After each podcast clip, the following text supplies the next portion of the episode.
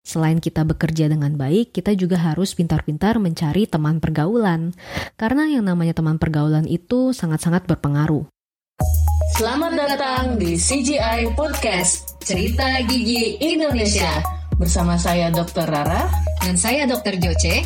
Yuk kita sama-sama dengerin tentang kehidupan dokter gigi dan kesehatan gigi di Indonesia.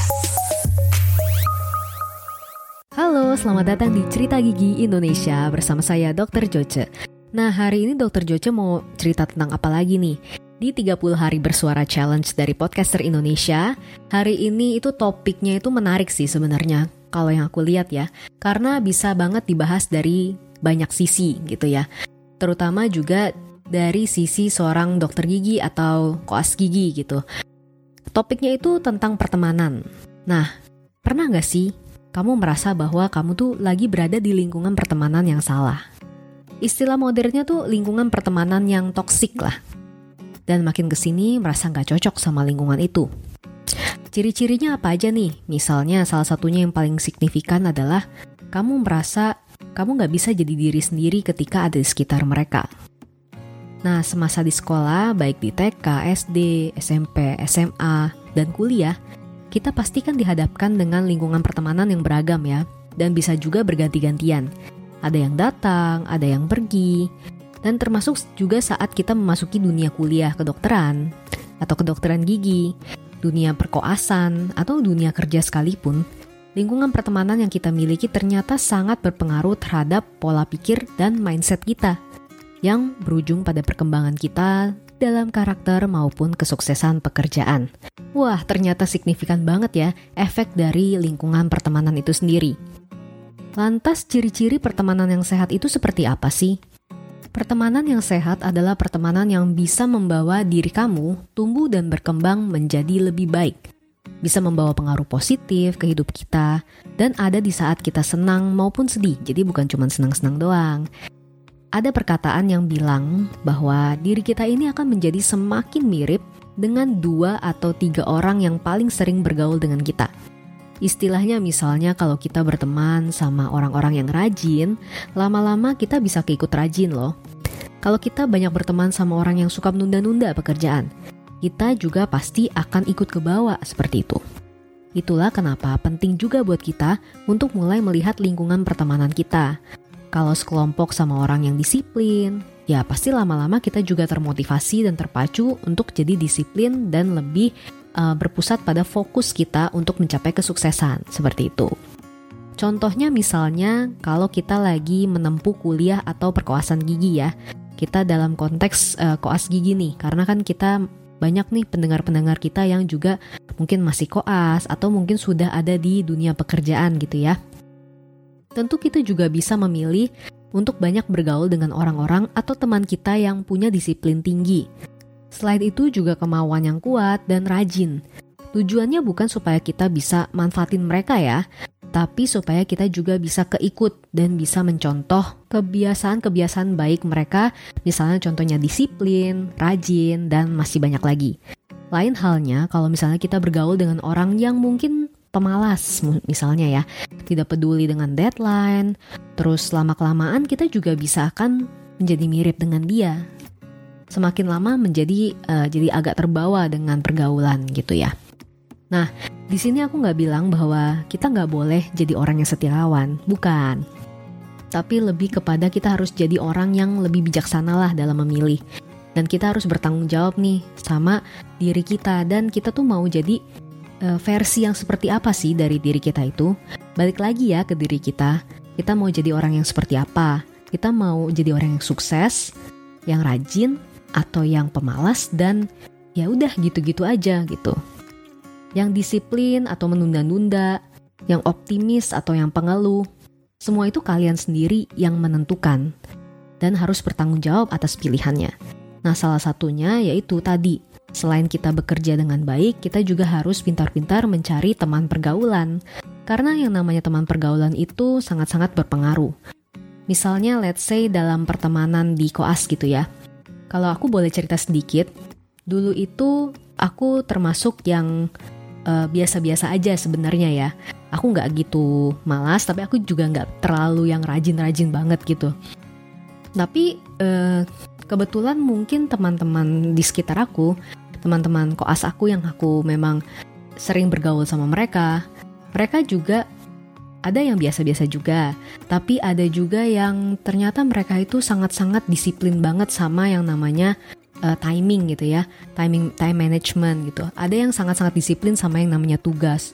Mereka rajin nyatet, mereka rajin nyiapin jadwal, mereka ngejar-ngejar nilai, ngejar dosen untuk dapetin nilai, ngejar tugas, ngerjain semua tugasnya dengan baik gitu ya. Lama-kelamaan aku juga akan menjadi termotivasi. Aku jadi akan terikut gitu sama semangat dari mereka. Nah, di situ tuh aku merasa, oh iya kayaknya aku masih ketinggalan nih. Aku harus tanya gimana caranya sih untuk uh, ngerjain tugas ini misalnya kayak gitu. Aku harus tanya gimana sih caranya supaya uh, pekerjaan ini bisa bisa cepat-cepat selesai. Jadi dengan punya teman-teman yang memiliki karakter-karakter seperti itu, terutama di koas pergigian gitu ya, di koas gigi, itu sangat-sangat membantu kita untuk memacu supaya kita menjadi semakin uh, dekat lagi sama goal kita gitu. Jadi itulah fungsinya. Kalau buat aku sendiri, aku pribadi itu adalah sebagai motivasi, motivasi dalam diri Nah, dengan kita sudah bisa menjadi termotivasi, secara nggak langsung kita juga bisa jadi motivator buat orang lain, buat teman-teman yang mungkin masih mengejar atau masih belum selesai tugasnya gitu ya. Kita bisa bagi-bagi ilmu, kita bisa bagi-bagi tips uh, dan trik gitu gimana cara mengejar mengerjakan tugas ini. Nah, itu sih yang uh, akhirnya membuat kita semua bisa sukses bersama dalam menyelesaikan koas-koas ini gitu. Menyelesaikan tugas-tugas yang ada di koas ini. Karena aku berasa banget yang namanya pergaulan, pertemanan itu juga sangat-sangat menentukan keberhasilan dari koas kita. Dan yang paling penting juga dalam pertemanan, kalian juga harus saling ngasih pengaruh positif ya.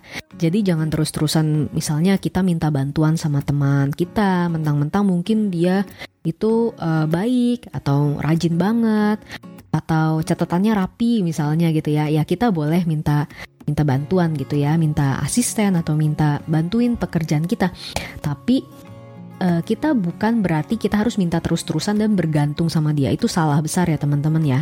Itu malah bisa merusak pertemanan loh. Nah pekerjaan kita itu tetap menjadi part dari kita gitu ya. Itu tetap menjadi tanggung jawab kita loh. Nah ada tips lagi nih.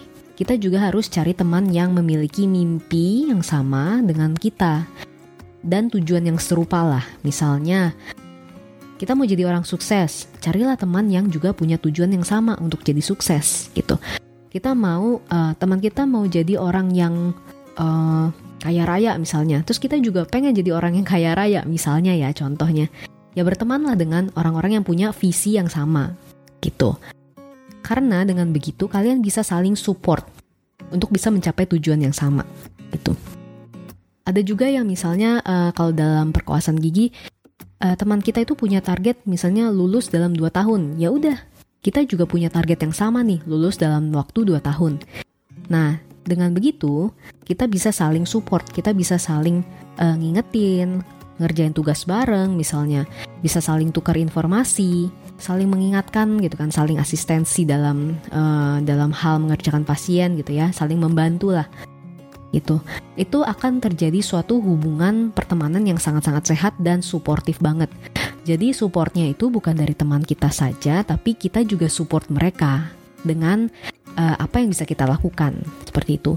Jadi jangan cuman one sided gitu, jangan cuman menerima menerima bantuan mereka saja, tapi kita juga harus bisa berkontribusi dengan baik kepada uh, lingkungan pertemanan kita. Nah, kalau kamu sendiri gimana nih? Apakah kalian sudah berada di lingkungan pertemanan yang tepat? Yang sesuai sama kriteria kamu, yang sesuai sama keinginan kamu, dan yang bisa membawa kamu menjadi orang yang lebih positif lagi. Kalian bisa renungin sendiri juga dan kalau misalnya kalian tertarik sama episode-episode selanjutnya atau yang sebelum-sebelumnya, jangan lupa untuk follow ceritagigi.id di Instagram dan Cerita Gigi Indonesia di Spotify. Atau kalian juga bisa follow Instagram kita yaitu @jocelyn_sintano dan juga @rara79 ya. Kalian bisa cerita-cerita di situ dan kalau misalnya kalian mau punya masukan ke podcast kita ini kalian juga bisa gitu ya. Kalian bisa eh, DM kita aja langsung, oke? Okay? Jangan lupa saksikan episode-episode selanjutnya karena episode selanjutnya juga nggak kalah menarik loh. Akhir kata, sukses selalu dan sampai jumpa.